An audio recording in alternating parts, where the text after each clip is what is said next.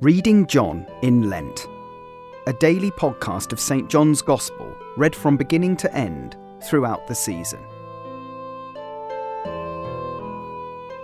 John chapter 5, verses 1 to 18.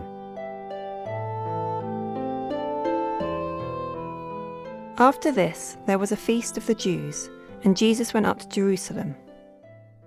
Now there is in Jerusalem by the sheep gate a pool, in Aramaic called Bethesda, which has five roofed colonnades.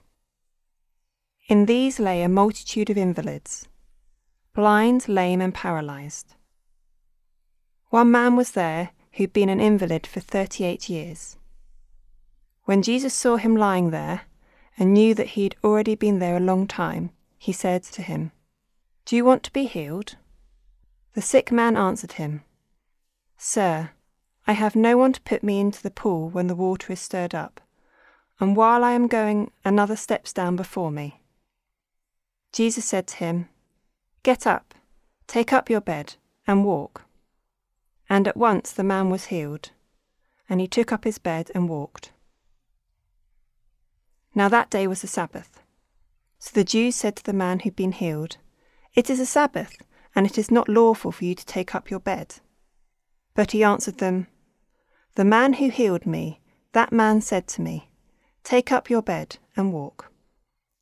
They asked him, Who is the man who said to you, Take up your bed and walk? Now the man who'd been healed did not know who it was, for Jesus had withdrawn, as there was a crowd in the place. Afterwards, Jesus found him in the temple and said to him, See, you are well. Sin no more, that nothing worse may happen to you. The man went away and told the Jews that it was Jesus who had healed him. And this was why the Jews were persecuting Jesus, because he was doing these things on the Sabbath. But Jesus answered them, My Father is working until now, and I am working. This is why the Jews were seeking all the more to kill him, because not only was he breaking the Sabbath, but he was even calling God his own Father, making himself equal with God.